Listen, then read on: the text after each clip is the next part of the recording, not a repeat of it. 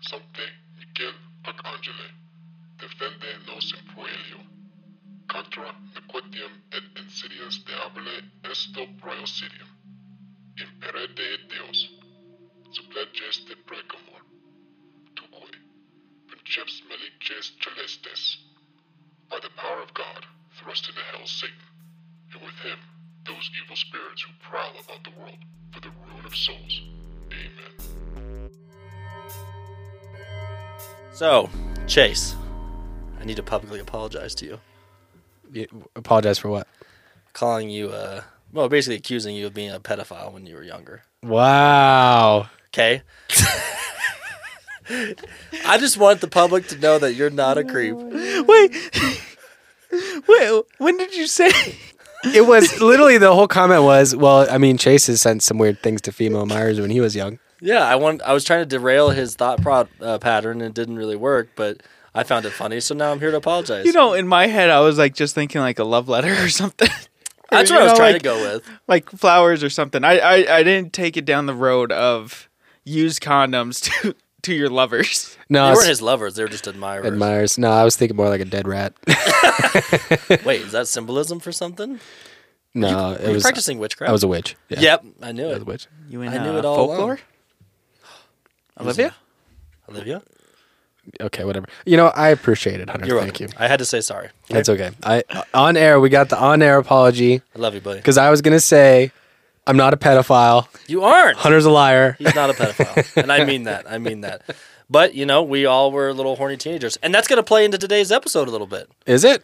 Eh, we'll Okay. see. It's Well, up for debate. I don't know. Hunter. I think he's Hunter's gonna try and drop another truth bomb on me Nah, that I'm not more- sure if it's right or not. This is more uh, dysphoria with Adrian's body. We'll talk more about it later. I, I I can't deal with this episode already. Oh my goodness. welcome, welcome, welcome to Stuck in This Purgatory. As always in Purgatory is your host, Chase. And joining me in Purgatory is my two co-hosts, H Dog.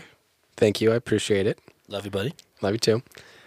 And I don't have something clever for KFA today. Just read his read his hoodie. I think it's kind of funny. It's kind of memey. He is a peacock. I am graduated peacock. Are you proud of that? I am proud of it. I'm the only one here that could sit here and show off my degree. Hey, I technically went to a, a technical college and got a degree. To be fair, Katy Perry did want to see your peacock. What? That is Did true. she visit your school? What? No, What? her What? song. Let me see your peacock, cock, cock. Your peacock. You don't remember that? Yeah, I kind of lost my love for Katy Perry after her crazy ex-boyfriend's ex-husband's escapade. I, I don't really remember that, but it was funny that we're talking about Katy Perry because I saw a video the other day, and I guess she was on like some Nickelodeon Awards thing, Yeah, and it just shows her absolutely getting fucking blasted in the face by slime. she got slimed. Oh Wait, is Katy Perry the one that's like fully for aliens now? No, that's Demi Lovato. Okay. Oh God. Yeah. Remember, She- Demi Lovato thinks that uh, that that ghost was sexually abused, and Yes. and she was uh, singing to it so it'd feel better. Yes, and so she is going to be the um, Harkon, if you want to call her that, of taking care of the aliens and making sure that they don't feel abused or neglected. Well, at least we sent America's finest to represent our country. I mean, our world, right? I I can make so many comments right now, but I'm not. It's just not. All I'm thinking about is the comedy movie, The Interview, where uh, Kim Jong Un and uh, what's the actor's name? with James Franco. Yeah, James Franco singing the song "Firework." Well, Oh yeah. well, he shoots the missile right at Kim Jong Un. Yeah. Baby, you're firework. Come on, let your colors burst. Wow, we're big fans here. Say ah ah ah. You know what's fun? Actually, fun fact before we move on. In uh, because I went to Lakewood High School's prom, she actually they won a competition and she came to their high school. Do you remember that, Chase? I do remember that. That's kind of fucked up, dude. Why did Lakewood High School get all the good shit? Because they're rich as shit and they had that crazy with the IV program and all I that. know, they shit. gotta It's send an some- IB, not IV. Whatever. IB, Who cares? yeah. College educated man. Fuck up. No one asked you. Yeah, privileged ass. You drink your weird ass Dutch Bros. Yeah, what are you? What is that, anyways? It's an aftershock. It's literally sugar on top of sugar on top Yeah. of sugar. We had a bet to, to see who would lose the most weight, and this motherfucker's pounding down pizza and Dutch Bros. I just moved into a house. No, I- you I- didn't move into a house. You're still. Yeah, you really haven't. you haven't even moved in yet. Who the You fuck own buy- a home and you don't live in it. Who buys a house and waits that long? Bitch, I, I, I moved in a snowstorm and I got the movers in right away. Colin waited two months. Yeah, but he was scraping his house. I- I'm doing all of that. He didn't wait two months. Yeah, he did. What? I think we're getting off topic. So let's talk about the hormone No, hormonal teens. no. No, I, I'm I'm putting you on the spot. Move Okay. into your goddamn house. I don't think he waited two months. I think he moved right in and he just tore his whole house apart. So now he lives in a fucking shell of a husk of a home It is. for the last four years. I love. I'm gonna shout, call it out here that for the last four years he hasn't had handrails on his stairs, and it's such a, a hazard, a safety hazard. How many times I've heard one of them falling down those goddamn stairs? Put some goddamn rails up, Colin. Listen to this fucking episode. Put your rails up. the vanity was more important. Oh yeah, the van. Oh, and your washer and dryer was more important, I guess. yeah. Fucking weirdo. All right, so What are we talking about today? I don't even know if we should be sticking with what we've done so far, but hey, we're working with it. Yeah. So we have uh, in the past we've talked about a couple stories that we've had, as well as some stories um, that are well known out there. And our next episode actually involves a good friend of ours. He'll be a guest on the show. And he has some very amazing and spooky, scary stories from when he lived in his aunt's house for a little while. These are all uh, attributed, I think, in our opinion, to poltergeist activity. Ooh. What's a poltergeist? A poltergeist? Well, let's first dissect the word of poltergeist. It comes from German background, where polter means noise or racket, and geist means spirit. It basically means it's a disembodied spirit or s- supernatural force created with certain malicious or disturbing phenomena, such as in- inexplicable noises, sudden wild movements, or breakage of household items. I think that's what I think about when I think of poltergeist is objects being thrown at great forces, or you know just general disarray of someone's home when a poltergeist is present. Well, they also talk about um, fires, them setting fires to things, which Yes. leads into one of our stories today. Interesting. Yes. So, I mean, they're basically like poltergeists are, I would say, the boogeyman of spirits and the paranormal because they actually interact with our everyday that we everything that we do. So, when you see these, you don't really see these paranormal entities, um, but you do see the things that they do. When you watch videos, you're watching them throw around chairs or uh, throwing dishes or making racket, but you never actually see anything. Occasionally, you see an orb in some of these videos that you see, but it's mostly just the destruction that they cause around them. We would probably be bold enough to say that poltergeists are the most common and most famous ghost type, as in most cultures, different words, different phrases revolve around poltergeist activity. It's a it's a spirit that sometimes possesses a particular location, but mostly possesses a particular person and disturbs. It's a very um, how do I say it? It's a very mischievous ghost. Not always super malevolent. It doesn't actually cause harm. Sometimes it does. Sometimes it does damage to property. But a lot of times it's just a spirit that likes to just fuck with your your property. Which, yeah, I like that. When I was doing research, it brought me back to the folklore episode where Hunter brings up the cleaning trolls and how if you piss them off, they'd start messing with your stuff. Oh, yeah. And I was like, Yes. oh my gosh, maybe poltergeists are just trolls. I wonder that they they're the trolls of the spirit world. They just like to fuck with you. They're the anti-cleaning trolls. They're the Reddit of ghost spirits. the butthole, Satan's butthole of, of the internet. But I, I, one thing that we, this is the interesting thing about poltergeists is they date back as far as, as history we can really tell. Even back to the first century, there's some evidence of poltergeists. There's the problem with poltergeists, and this is where I'm skeptical on on the actual phenomenon, is there is a ton of evidence from certain cases, certain households, certain individuals over the years, but there's also almost more cases of fraud where people have used what they thought might have been a little bit of poltergeist activity and they've blown it up into a sideshow attraction where people go to visit and and see this and they end up making money off of it. There's a lot of hoax around poltergeists. Uh, so that that kind of brings us into the outline of this episode. We're to be going over a few famous events as well as some that we really like and want to speak about, as well as going over the signs if you have a poltergeist, and basically just giving you guys our opinion on certain ones that are maybe hoax or they're true or they were true and then the people saw what they could gain from the poltergeist activity then they started making hoax from it. I, I think we should end the uh, the episode with some of our opinions, some of the science, if if at all quantifiable, some things, some theories around poltergeist. It's a very controversial topic. I'm I'm pretty I'm pretty opinionated on if poltergeists are real or not. So we'll get to that, but. I think at this point we need to just go over some of the history, some famous stuff, kind of tickle your buttholes a little bit on on some fun facts and whatnot about a poltergeist. Well, would go into what the popular belief of poltergeist activity is, which is it appears to concentrate on particular member of a family, often an adolescent. Its object being harassment or rarely physical harm. When strangers are present, the unusual phenomenon. Wow, I can't speak today. Phenomena. Phenomena. Phenomena. Often- Phenomena. often cease. A large portion of those reported to be victimized suffer from hysteria. In many instances, the activities attribute to poltergeists, which have been explained as natural phenomena. All I'm saying is, if you think there's a Phenomena. phenomenon, Phenomena. let's break this word down. Phenomena. Phenomena. Na ne ma. Phenomena. Na ni ma. Ahmed Now Shalama. say it all fast. All together fast. Phenomena. Isn't it phenomenon? Are you Well, how do you say- phenomenon. Phenomena is, I think, the plural for phenomenon. And what are you saying, Adrian? Say it again. Phenomena. You said Onomatopoeia. Anemone. He's a anemone. Anemone. Anemone. Here's here's the weird thing about poltergeist. Is this a lot of times when people think they have a poltergeist, right? Let's just take scenario A.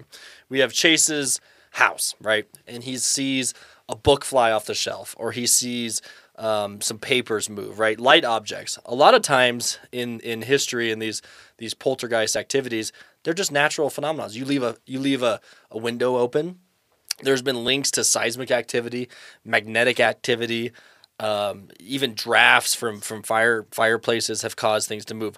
What doesn't make sense to me, as we'll dive deeper on some of these stories, is when a chair moves or a bed is flipped over. That's where eh, I don't think wind can really do that. I mean, right? ha- have you ever lived in the high desert where there's 70 mile an hour winds? The house has walls. And, and windows. You leave a window open. You're not gonna flip a bed over. yeah. Would it? Are you No. a scientist? You're gonna you're gonna seriously sit there and tell me that if you leave one window open, It could be a big ass window. No. In the high desert with all the sandstorms and haboobs and you would shit? have to have a window. You'd have to have two windows open in one room to have even enough of a draft of a gust to come through. What do you live in the fucking straw house, miss, the, with the three little pigs? Yeah, the wolf was blowing on it. That's what I'm saying though. Okay, That's what I'm saying. This this shit it, it doesn't make sense. It doesn't always happen. Yeah, paper's gonna move, but how some people are talking about their beds being flipped over. Yes. Well, and I think for me, like the word poltergeist, growing up and hearing about it, it's associated with more, I guess, terror, is how I'll, I'll put it. it. It's usually something that comes about when someone is feeling some sort of anger or sadness or something in their life, and the, I guess you would call it an attack from the spirit. You know, throwing books or, or dropping glasses or something is, is terrorizing you. So the the poltergeist just has a negative connotation to it, and really affects the person. Let's get down to the brass tacks here. The the true evidence of a poltergeist in phasmophobia is when they start throwing shit around. you know for a fact when you walk into that one story home in phasmophobia and they start throwing shit around, poltergeist. Uh, yes. But that's what's funny. It's controversial. I like I like Phasmophobia because some of their stuff is based off of quote unquote factual facts. Is the poltergeist is a is an, a spirit, a ghost, a, a- an entity, whatever that interacts with the physical dimension. But what always fucks me up with a ghost, and I and I think I believe in ghosts. Not 100% sure yet if I believe in ghosts. But for a ghost to exist by our laws, by Newton's law of reaction and action, two two objects when they're not interacting with themselves, they have to have, you know, equal force and mass and all these things. Well, for a ghost to be able to pass through walls and being able to grab objects, make them levitate and stuff, it doesn't add up on in the physics realm. But that also everything supernatural doesn't add up.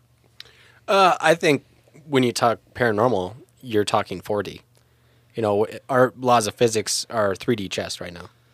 That's a really good point. Yeah, when you when you're talking 4D, now you're talking time and space, and if you have something that can surpass the 3D world, it doesn't matter what what is there. It doesn't matter if there's a wall or no wall or whatever. Time it can transcend time and space.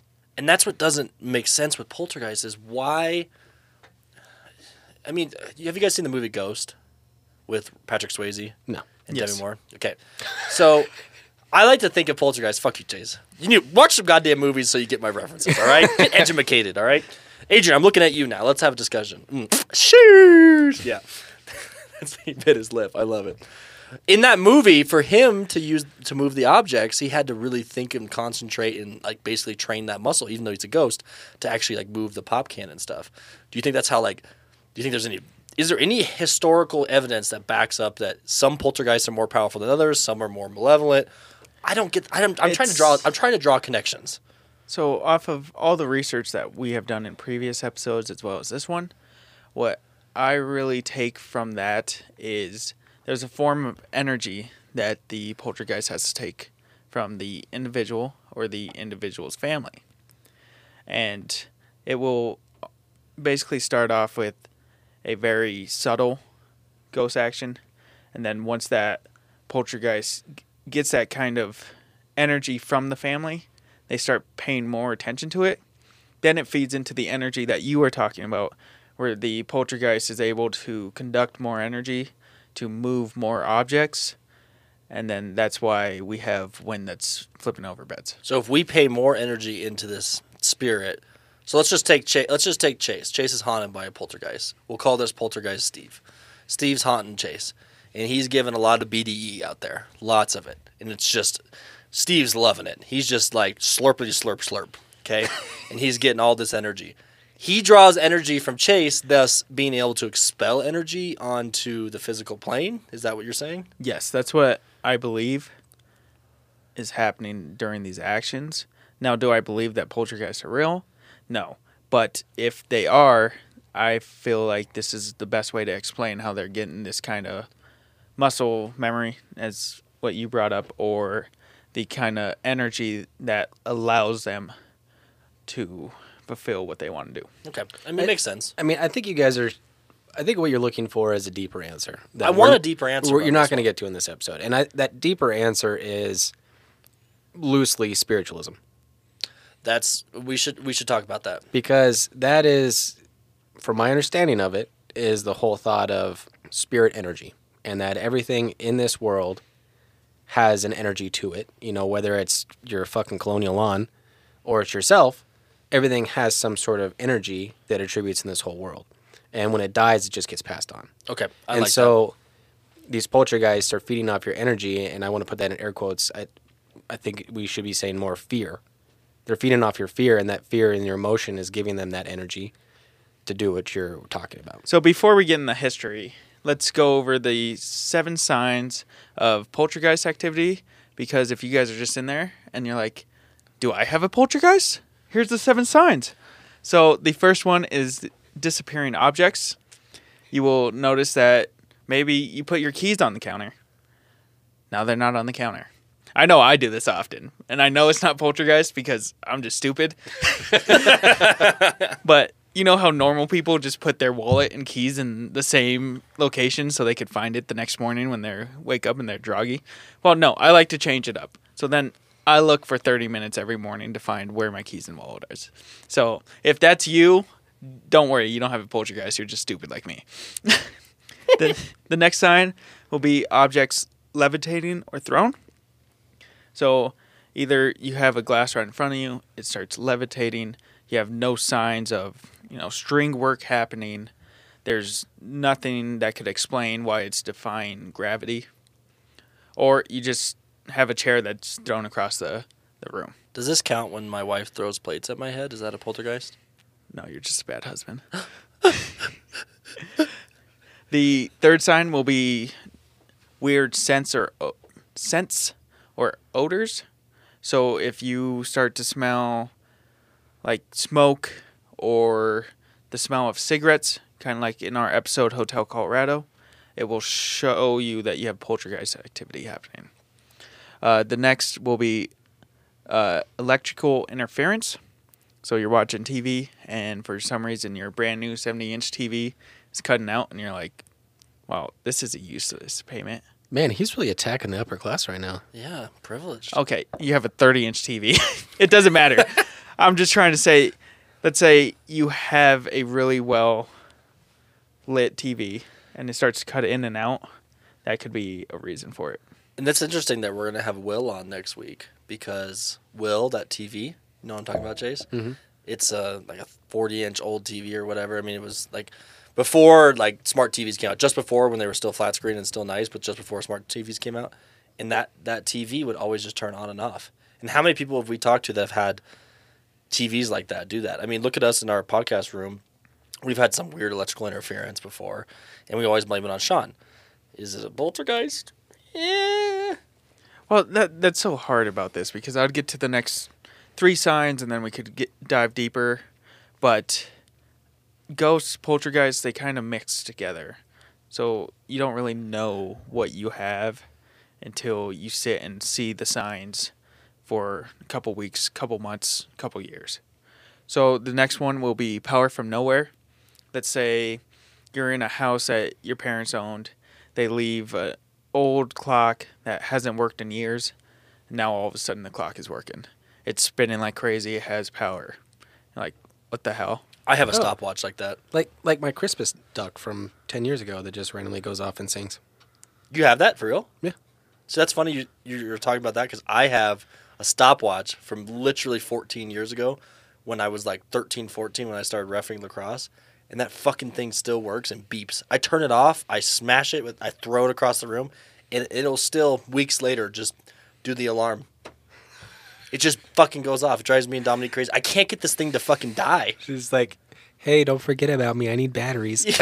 how does it not how does our phones not do they, they can't last more than two hours but this fucking thing's been going 14 years strong Nuclear. dude it's fucked up And the final two signs will be knocks, footsteps, or any other noises that you can't really explain. So you're sitting in your house and no one else is with you. You start hearing footsteps. That could be a sign of poltergeist activity.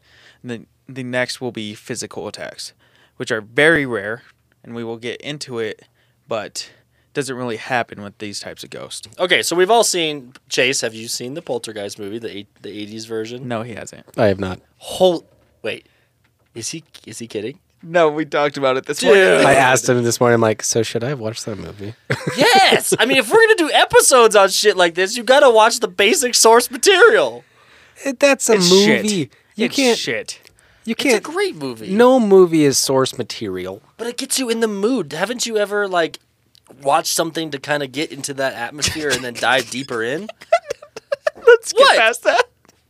what I don't know. I don't know either. Oh, it's getting cut out. You're probably talking about porn or Probably. something. Like Yeah. before I get hard, I gotta watch. I gotta. I gotta rehearse. I gotta watch some big black first dude. thing that popped. you were twelve. Wow. All right. so Chase, you've not seen Poltergeist. I have not. okay, that's uh, that throws me off a train here, but all right. So let's talk a little bit about the movie Poltergeist, right? The story behind the infamous Poltergeist movie, on, and we're gonna go into this was actually loosely based off of an actual family. So on the afternoon, James Herrmann returned home from work on February 4th, 1958. He had been brought, uh, he had thought that his family had lost their minds, that or they were telling him a fanatical tale to scare him. So the house that the Herrmanns owned possibly was was being tainted by a poltergeist or come to find out that possibly was one of their children. So according to Herrmann's wife Lucille, she and their teenage uh, child uh, children, excuse me, Jimmy and Lucy were enjoying some time together after the children arrived home from school when they heard popping noises coming from various places around their Seaford home. Upon investigating, they discovered uncapped bottles of several common substances, uh, substances upended in several different rooms. The most troubling was a bottle of holy water spilled all over a bedroom dresser. Now hold the fucking phone. Why did these people have a random bottle of holy water in 1958? And that's the last thing a ghost is gonna touch. is That's what doesn't water. make sense to me. This is where this this story is fucked. I'm glad I didn't watch this movie. Okay, but the movie is a lot better than this story. But let, let me just give you the, the loose run of the story, okay? So the Herrmann uh, advised his family to stay calm and to not tell anyone, right? Because back then, if you told anyone something like this, you were you were gonna go to the loony bin and you're gonna get a lobotomy. Five days later, the family was preparing to enjoy a meal when the popping sounds were heard again. And remember, these popping noises are bottles basically becoming pressurized and popping the cap- caps off. This time, Herrmann investigated himself and found a mess in several rooms. Bottles were once again opened and upended. He called the police, as any logical c- civilian would do. I'll tell you right now, and side note, if something like this happened to me, something supernatural, I ain't calling the cops. Actually, that that's where you're false because the best case of poltergeist activity actually have accounts from police officers and scientists, and that's why, from our research standpoint and where we're sitting from, we want people to call officials to make sure it's not a hoax. I'm just calling a I'm calling a paranormal investigator immediately. Fuck the cops. See, but when people are skeptical, who are they going to believe? Are they going to believe a an official of the government or a crazy paranormal paranormal investigator? Well, and the word the word skeptical has gotten really constrained, cons- conskewed, excuse me, is because it doesn't. I, and I, I hear what you're saying. It doesn't mean that somebody doesn't believe. It just means they have an open mind. So maybe if I can ensure a cop would actually listen to me, maybe I'd call the cops. But fuck that. I don't know. I don't think I would. All right, continuing forward. Uh, he called the police, and the dispatch uh, police officer reported that he also heard the noises. So I guess that could play into a more positive outcome for this family. And he wis- he even witnessed more capless bottles and dumped contents around the home, but noted that nothing could easily explain the mystery. Later investigations by other police officers determined that the family had not been involved in the hijinks, and the house was not in any way deteriorating. So when the story became public and incidents were filmed and televised, advice poured in from around the world. But the eerie events only escalated. Which, side note, Adrian, I find interesting because in a lot of cases that we've read, like the more serious research that we've done, is these poltergeist cases seem to de-escalate when more eyes are brought in. Did you find that as well? Yes, I did. See, and that's and that's what doesn't make sense about this because this is totally screaming Hollywood to me. The story. Mm-hmm. But here, But go ahead. that that's the hard part because when you get into the hoaxes, it's either it escalates a bunch when there's a bunch of media, or it just goes down right away. It's no in between where it's just staying steady. Because what happens when you start having cameras on? Right. Exactly. sometimes things happen, sometimes things don't. If we if we go into the assumption scientifically that let's just say this is an energy play and more energy, I think with media coming in, more energy is at play. You think that activity would escalate, but not always the case. In this case, it did. Okay, the eerie events escalated. The Catholic police were soon invited inside to bless the house. Some, including Herrmann himself, blamed the popper on the teenage shenanigans. Oh, the popper being the, the bottle. Sorry, that it's like the popper. Who the fuck is this? This this vigilante? the fuck.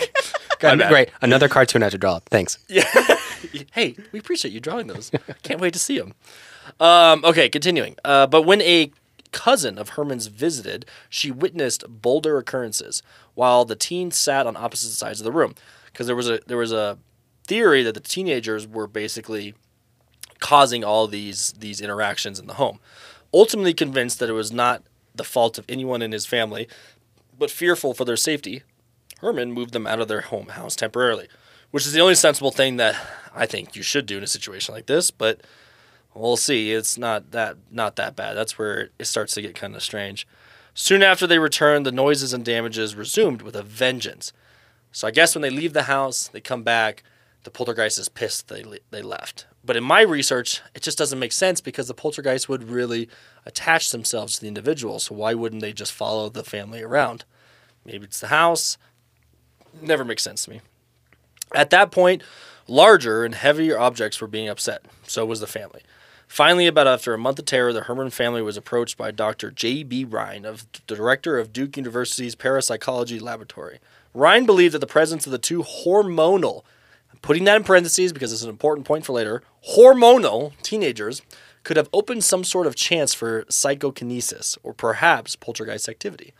Though there was reportedly some dis- dissent between the scientists and Herrmann, Rhine's colleagues began to attempt to prove that common bottles of the household liquids with screw tops closed don't just spontaneously pop their tops off. Alas, shortly after the, the scientists arrived, the mysterious mysterious popping noises ceased. Of fucking course. Some real there's some real minds get in there and the shit stops. Again, another point. I don't want to. Hey, no, I don't want to interrupt down. the stories. So I got. I want to make sure you, you guys are writing these things down because I do want to get in discussion on this. All in all, between February 3rd and March 10th, nearly 70 mysterious events were recorded and witnessed by the Herrmanns or others. Months later, the Duke, or excuse me, the Duke, months later, Duke University parapsychology laboratory staff was still at a loss to explain what happened um, altogether. 24 years later, Hollywood took a stab at it with loosely basing the movie Poltergeist off the events. So there you go. If you've seen the movie Poltergeist in the 80s, they loosely based these events off of this. However, the family didn't experience any of the electrical stuff that happens in the movie, the ghost dimension, the weird portal demons, the skeletons, burial ground, all these things. This story just doesn't add up to me, straight up. It- It's great because I don't feel like I have to watch the movie now because you just explained the whole shitty plot line to me. Pretty much is. It's all about an Indian burial ground. The house is built in an Indian burial ground. Typical. I think you guys are painting the picture of just like a, a demon possession happening during the poltergeist.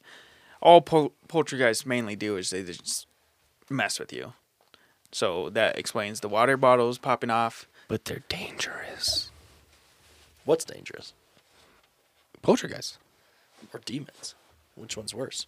From what I'm reading, poltergeist you don't want to fuck with. So See, least you and, and and that's that's where I'm getting skeptical because I think if I had a poltergeist, I w- I wouldn't give a shit. It would get annoying, right? You push your chair in, and you come back an hour later, and the chair's thrown on the ground. It's starting to piss me off. But they don't attack you. they can. They're They, known to. They can, I but it's not evident that they do. I I will say on this one, I am kind of with you, Adrian. I'm pretty skeptical. Now, are you skeptical on Poltergeist as a whole or just this particular story? poltergeist on a whole. Okay, even the Enfield Poltergeist that doesn't that doesn't encourage your your belief I at feel like we should get into that more before we talk about that. Th- this is my favorite poltergeist story. all in all, the movie it was it's a good movie. You should watch it. The story itself, I I just don't. There's just not a bunch. There's not a, enough corroborative evidence. There's not enough. They don't even talk about like the nitty gritty when they're when they're talking about things happening to the family. It's just like all the all the the research I could find was just like two sentences. It wasn't like this thing actually happened. You have 70 recorded events, and I can't find dick on good details. But then you on the flip side, you have The Enfield poltergeist. right. which I absolutely love.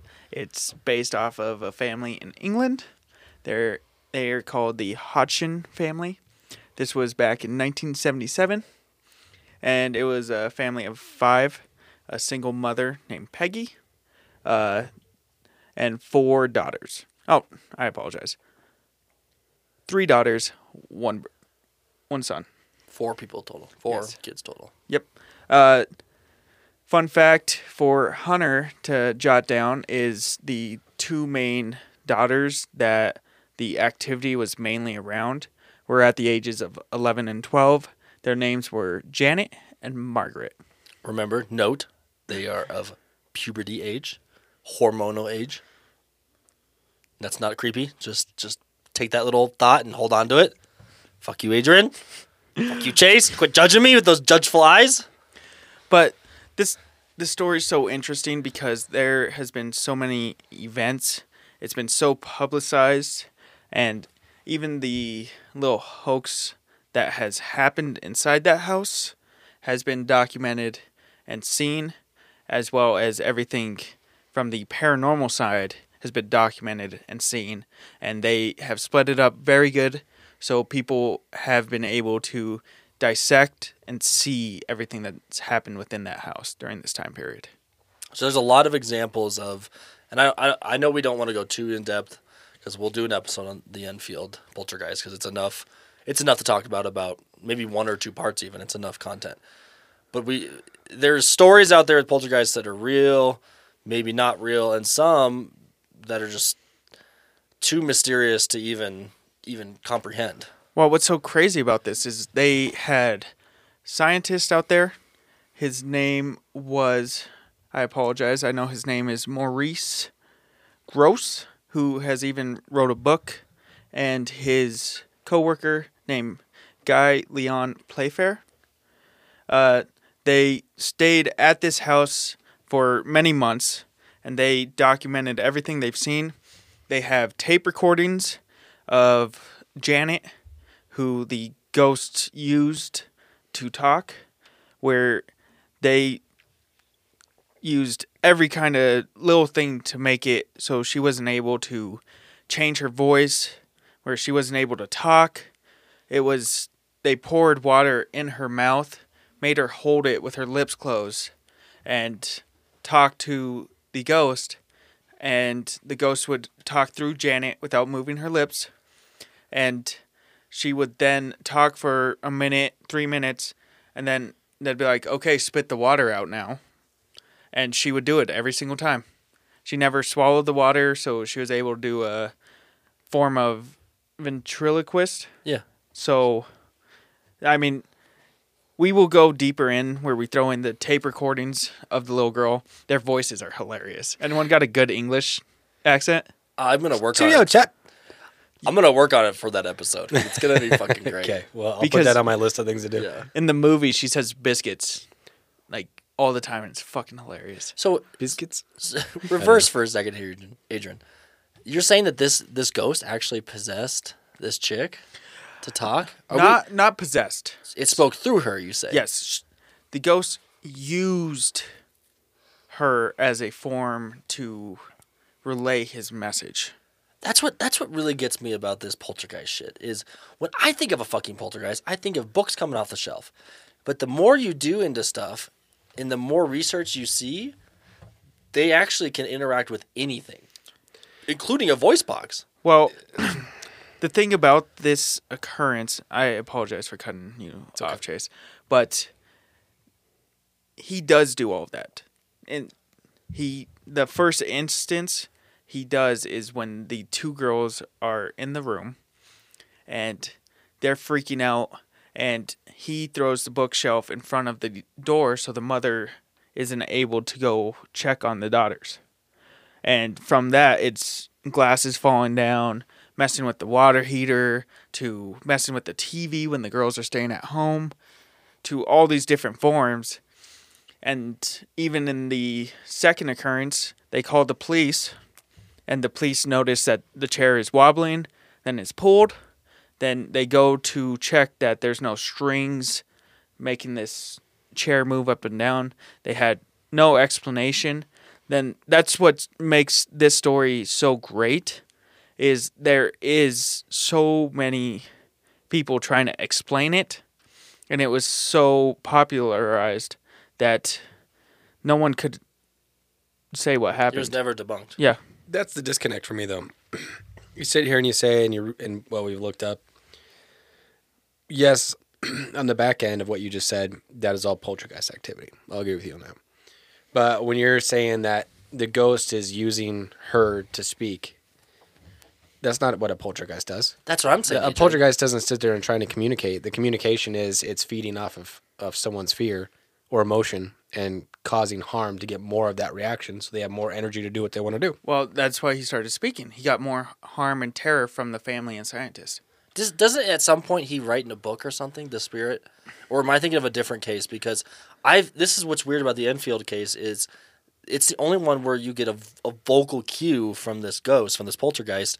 But in a lot of cases, they don't speak through the voice. They they write down on, on notebooks and write. and So, basi- like so basically, he's the super poltergeist. Uh, this dude's fucking mega delta alpha omega ding dong, dude. Poltergeist. What what I really take from all this poltergeist activity, I think all the throwing of objects and the throwing of bookshelves, beds, whatever, it's it's an entity that's trying to stay in one location because they have they had such a good uh, relationship with that property. So we get many stories where it's a bowling alley cellar where there's a connection between the ghost and its former self and they don't know how to let go. So just like the Enfield poltergeist, it was an old man who used to live there. He died in the uh, the reclining chair and he lived there for so long he couldn't take his spirits Yeah. Yes.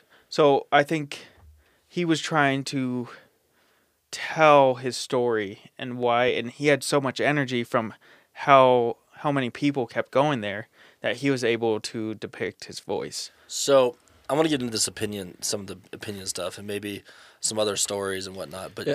Adrian, you're saying that you think these poltergeists are location based, not necessarily person based. Yes. That's your opinion. Okay. Chase. I, I I'm gonna use this time to do my whole segment since you guys talked the whole time. Yes. I want to start off first with just briefing back over kind of what a poltergeist is. So, I'm not going to lie, the poltergeist movie was so boring, I was looking up articles about poltergeist. Good deal. and I'm only going to cite this one, but I, I just want to make this very clear that this was probably the fourth or fifth one that I article that I read that said the same fucking thing. It's literally like some dude wrote a post on Reddit and everybody copy pasted. Okay. That's how annoying this is. So this one's from bustle.com, written by Nina Khan. And it kind of goes into the difference between ghosts, poltergeists, and demons. But again, fucking identical. It's like everybody copy paste each other. I just want to read this last segment, and it kind of goes along with everything we've said so far. So this last part of, poltergeist is, unlike ghosts, poltergeists are said to feed directly off of the emotional state of a particular person rather than being linked with a place. Uh, in quotes, poltergeists are not angry spirits seeking retribution, but psychic disturbances surrounding an unhappy person, often a teenager. And as stated by Ghosts and Gravestones, some experts, and that was another article, I did read that one, same fucking copy paste, as you can tell. Some experts explain it as a mass form of energy that a living person is controlling unknowingly. For this reason, poltergeists are known to follow energy or a person, rather than occupying a particular space like a ghost does. And the reason they're known to be linked with teenagers is because of the extra strong emotions and turmoil that comes with adolescence and puberty. So again, that goes with pretty much everything we've kind of been talking right now, especially between these two stories in particular. What I want to talk about is uh, Hunter actually sent over a video from YouTube. It was like the top six or Yeah, did you guys watch it? I did. I watched it today. It was it was good enough to watch for sure. it was one of those where it was like, I don't know, 60 40 speculatory versus like, oh, that might actually be real. Right? This is where I think it's all a fucking hoax. You can clearly tell in some of these videos, some motherfuckers pulling a string on some shit or set up some mechanical stuff to send bottles off a shelf or um, you know plates off a table, moving chairs. That stuff's pretty explainable, especially when it's a jolting motion. When it's not just a smooth little like, and it looks like someone's ripping it out of the fucking hole. I can't. There's no fucking way Right. right? Now, however, one of the, the videos on that segment in particular, there was one where it was like the whole kitchen was just getting absolutely destroyed. Yeah. Again, I could see someone rigging this, right? But on the flip side is is that person really going through that much a financial costs to add motors to all his cabinets, to all his chairs, pulling strings, shit like that, right? Right. Adrian's agreeing that yes, someone would do that. yes. I I mean, I don't know if we want to bring it up because there's still a few more stories because I totally back up everything you're saying. The the only reason why I'm not taking the skeptical side of the Enfield one compared to your side on the Poltergeist one, the Herrmann House one, and trust me, we're going to get into a f- few other ones that are complete bullshit. And I'm going to agree completely with you. It's just because of the extensive research. Fair enough. So, but to counteract my point, because I love counteracting myself, because I feel like that's how you really form a good opinion. how we get right? better, That's yeah. how you can't just be one sided. You have to see both sides. Yep. I'm actually linking this oddly enough to a video that Adrian and I watched this morning. It was um, what is that show? It, it's called uh, Night Shift. That's it. It was just night shift. Paranormal Night Shift. On Okay. Disney. Oh, not Disney. On Plus, uh, Paramount. Dis- Discover No, Plus. no, Oh. you guys all failed. I don't even think it's called It's that. on Netflix. Let me look it up real quick because it's right freaking here. And that's what's weird is you you see these little move these little shows and shit, and it just keeps building more evidence that ma- I'm so skeptical on this, but it just keeps building more and more. Okay, yeah, no, Adrian's right. Paranormal Night Shift on Discovery Plus. I literally just randomly pulled this video up or this show, t- TV show up this morning when we were sitting around plowing, snow plowing. And uh, the very first episode, one of them um, out of the three was a lady who opened up uh, a new restaurant slash bar. Now, this place had some history to it that she didn't know beforehand um, until all these events started happening to her. But these events start off very poltergeist esque, right? It starts off with um, glasses just randomly falling and breaking. And then next thing you know, in, in one of the rooms, there's just these uh, noises that is not attributed to anything. Like nothing is actually falling or breaking, but there's noises. It gets to a point where you know she starts to get freaked out, freaked out, including um, the other uh, coworkers she has there with them. They're all getting freaked out. So now I can see, based off this definition, there's this very high level of psychic energy that's going into this entity and causing it to do more to the point where now this uh, this per- this entity is now, according to this lady, following her around because of that emotion. Long story short, the, the story is is that it was an old um, mansion of this family, and one of the daughters something happened to her, but she hung herself. She, uh, her husband left her during wedding day. before yeah before the the wedding, so she hung herself. Strong emotional. Yes. Response. So the whole thing has been very emotional, and and this isn't a teenager, mind you, too. This is an older lady who, you know, invested a lot of her uh, financials and emotion in this place, and she really wanted to succeed. So you have these varying levels of emotion that now is attached with this poltergeist. That's that's the forty percent part that I I believe that maybe this is a real thing. But a real thing, manifestation of the mind, a power of the mind. But Maybe it's the veil, right? Right?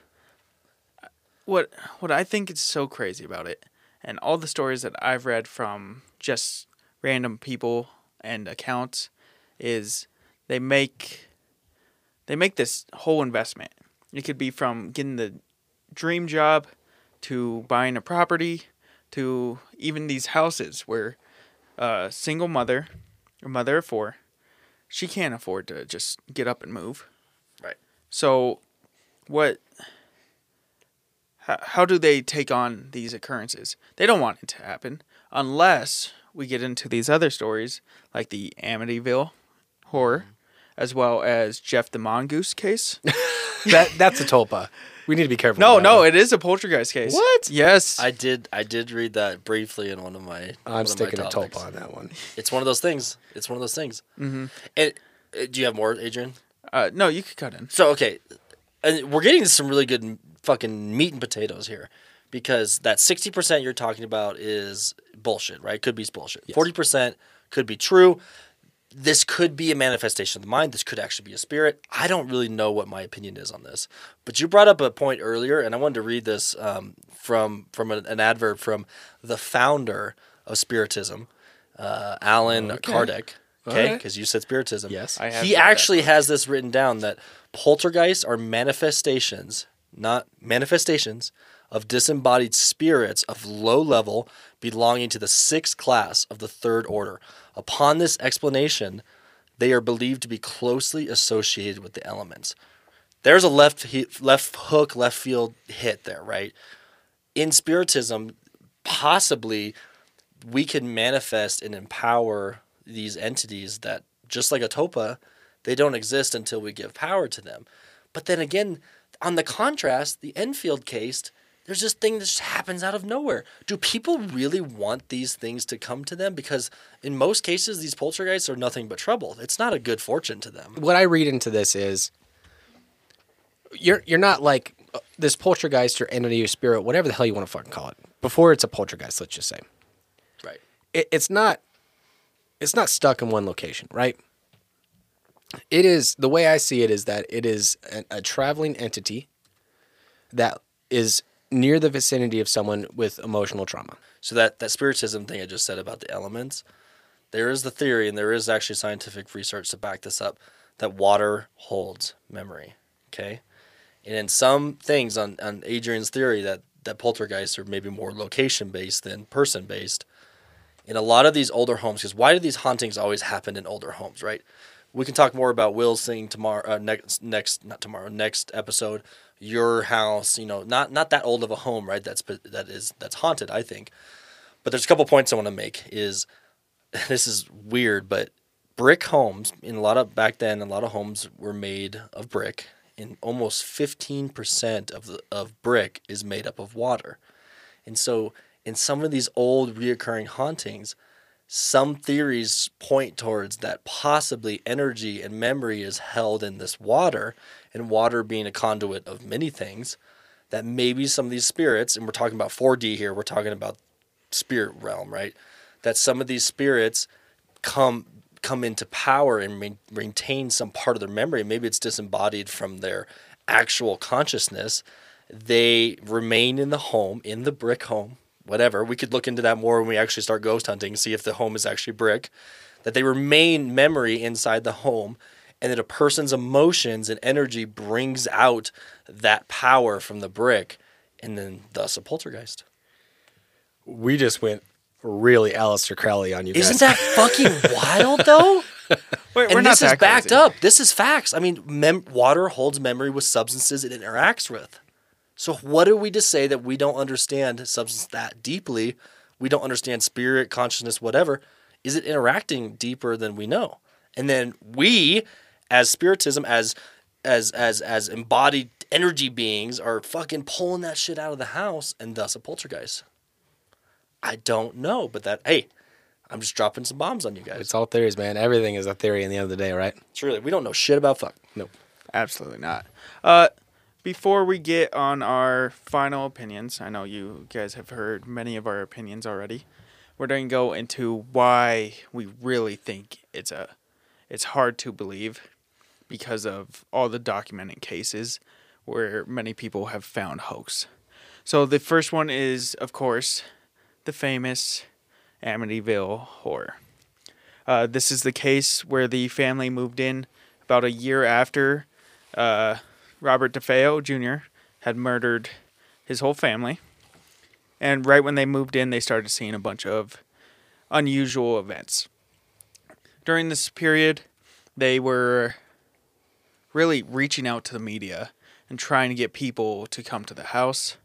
And instead of trying to find what's behind the activity, they were just using it as a money source.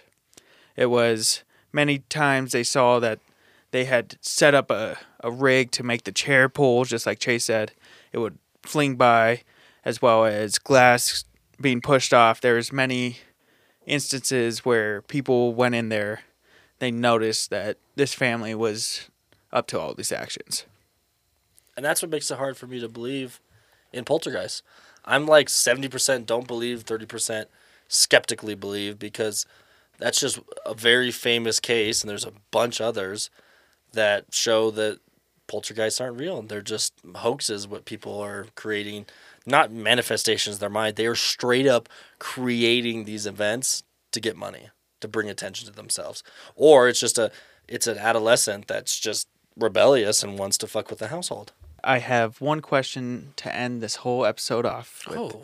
So, my question to both of you, since we did our very favorite episode about Hotel Colorado in all three parts, is it's trying to go back to the smell of perfume that you guys notice in the lobby and how that's connected to poltergeist. So, how is it that you guys are so skeptical about poltergeist when you guys went to a hotel that is most likely haunted by poltergeists. I don't think it's poltergeist.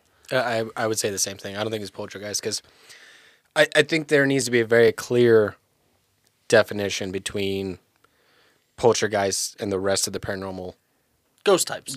yeah, Yeah. entities, whatever. Sure. The the like well, like I've said several times already in this episode is the poltergeist is something that is attaching to a person in emotional turmoil. And it's causing things to come off shelves. It's causing things to be pulled away. It's causing emo- even more emotional trauma to feed off of that. That is See- everything that we're reading off of this, right? And- hold and- on, hold on, hold on. You got your, you'll get your fucking, you get your minute there, big Sit the boy. You just boy. wait. That you can't, like, you had to draw a line somewhere, right? And just because you smell a perfume that's associated with a ghost, associated to a story of a ghost, right, doesn't mean that it's a poltergeist. I, I, I think you're totally forgetting these stories within Hotel Colorado, where you're you're focusing on books falling off a shelf. Well, how about the wallpaper in the room that wouldn't be put up, and they kept taking the po- the wallpaper off. That's not malevolent, though. yes, it is. Here's okay. The- the- How is the- that malevolent? It's the same thing as putting uh taking the books off in the the glass. Give this orangutan this fucking moment. Listen, guys, you're playing into the the brick shit, the water shit. In Hotel Colorado, we talked about when they tried to remodel the, the home or the, excuse me that room, and they the, the the wallpaper was always fucked with. The renovations never got done in that place. Okay. Well, what's interesting about the theory behind the brick, the brick theory, and Hotel Colorado is primarily brick. We know that is when you remodel these places, renovate these places in in and this is internet internet stories. The when you expose the brick or change any structure, you expose that energy, you expose that memory, that energy that is stored within the structure, and you cause basically immediate energy dispersal and the, the, the entity comes out. I don't know if it's a poltergeist. I don't know if it's just some fucking spirit, but in Hotel Colorado, there really might be something poltergeist related. I'm not 100% there yet, but I'm seeing it. Here's my counterpoint, Adrian. You've got two smells in that hotel, right? You've got the perfume from the lady for the lover's triangle, right? I can understand that. A lady got viciously murdered as part of a lover's triangle. She roams the halls of Hotel Colorado and you can smell her perfume. I can see how that could be attributed to a poltergeist because there's negative energy associated with that, right? Counterpoint. You have Walter DeVoe, Devereux, whatever, um, who was the owner uh, and uh, uh, original founder of Hotel Colorado. He didn't die uh, malevolently. He just, as far as if I remember right, he just died. Yeah, his old age. And you can smell a cigar smoke in the hotel.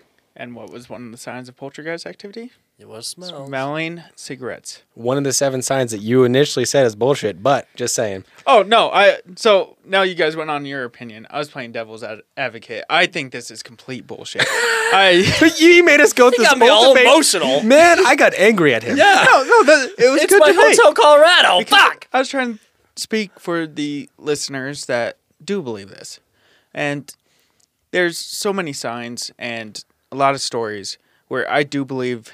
I don't know if it's a poltergeist. It could be a spirit, or it could just be your mind playing tricks on you.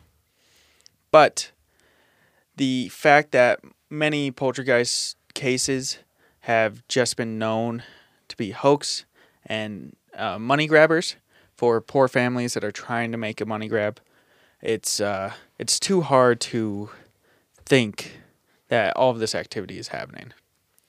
This might be one of those things that in like 200 episodes we actually figure out what we actually think of poltergeist.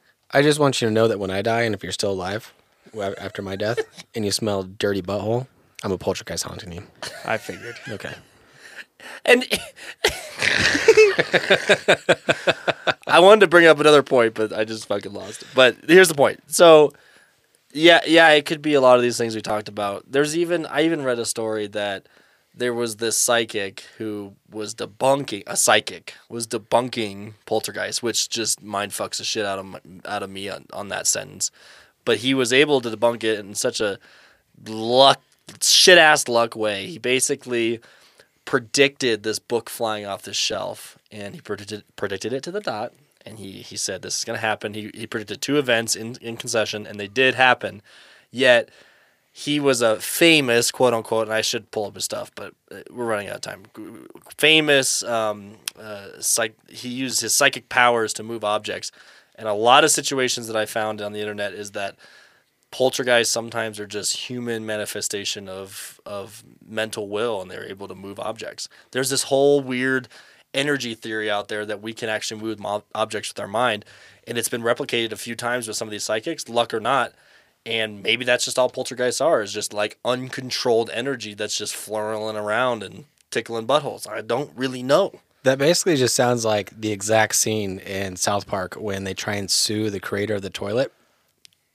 Continue You don't remember that part? no please keep jogging my memory keep jogging my memory That is when Clyde forgets to put down the toilet seat and his mom sits Oh, down yeah. and She gets it. stuck, right? Yeah, so then they go to a lawyer to sue Yeah. the the creator of the toilet. Well, he's been dead, you know, because from 1800s, whatever. yeah And uh, so they're like, all right, we're going to do a séance. oh i remember us when they sue the ghost He's like, I've never dealt with a spirit this powerful. Uh, I need another $500 in this box. As the table's rattling and shit. i mean that that's that basically sums up my my my opinion on poltergeists i think they're mostly made up Sue wants sue wants Well, guys, if you really enjoyed the episode and you have your opinions on poltergeist activity, please shoot us an email at stuckinthispurgatory at gmail.com. Go look at all of our new posts on Instagram. We're going to try expanding out, showing you guys some of the stuff that we see during researching on Instagram. We're going to try getting into the Twitter world. Uh, we- we'll see how that goes. So once I find out our Twitter handle, I will shout it out. Our Instagram handle is still at Stuck in This Purgatory. And we will also be posting most of our research onto our TikTok through some rails at Stuck in This Purgatory. So don't forget, guys, uh, to go, go to our Instagram page. Um, that is where the Linktree is, and that will take you to all the links if you're a lazy fuck and don't want to do it yourself. So it's a quick, easy way. Uh, don't forget to check out our Patreon. I have noticed with our Linktree that we have been getting a couple clicks on that, so that is fan freaking tastic news. I love seeing that. So please give us a look on that uh, Linktree to make sure you check out all our content. If you guys have any poltergeist stories yourself, we would love to hear them. Like we mentioned, we're going to have a guest on uh, next week, and he's going to be talking about his experience in his house, which I think is very poltergeist esque. That's why we are doing this episode before his spotlight. We love you guys so much. Thank you so much for the love and support we've gotten. These last couple weeks have freaking blown up for us, so I hope that we can only keep up the process and we can keep up the good content for you guys. I honestly can't believe how fast we're growing. I'm very humbled and, and just honored to, you know, sometimes when we're talking, I feel like we're just talking to the three of us, but people are actually listening and hearing us talk. And I'll, I'll, I'll be honest on air, you know, life's been tough lately. These last two years of COVID, it's been really hard. And you guys bring us a lot of joy and happiness. And this is a, an intro topic for what's to come next week with this really scary shit that Will's going to talk about about his aunt's house and Red Rocks. There's a little teaser for you. Red Rocks is going to be involved. Red Rocks Amphitheater, if you're not from Colorado, one of the most famous concert venues in the world. And for all those poltergeists out there, if you're stuck in the in purgatory, just remember, you know, we're here too. We're all stuck in this purgatory.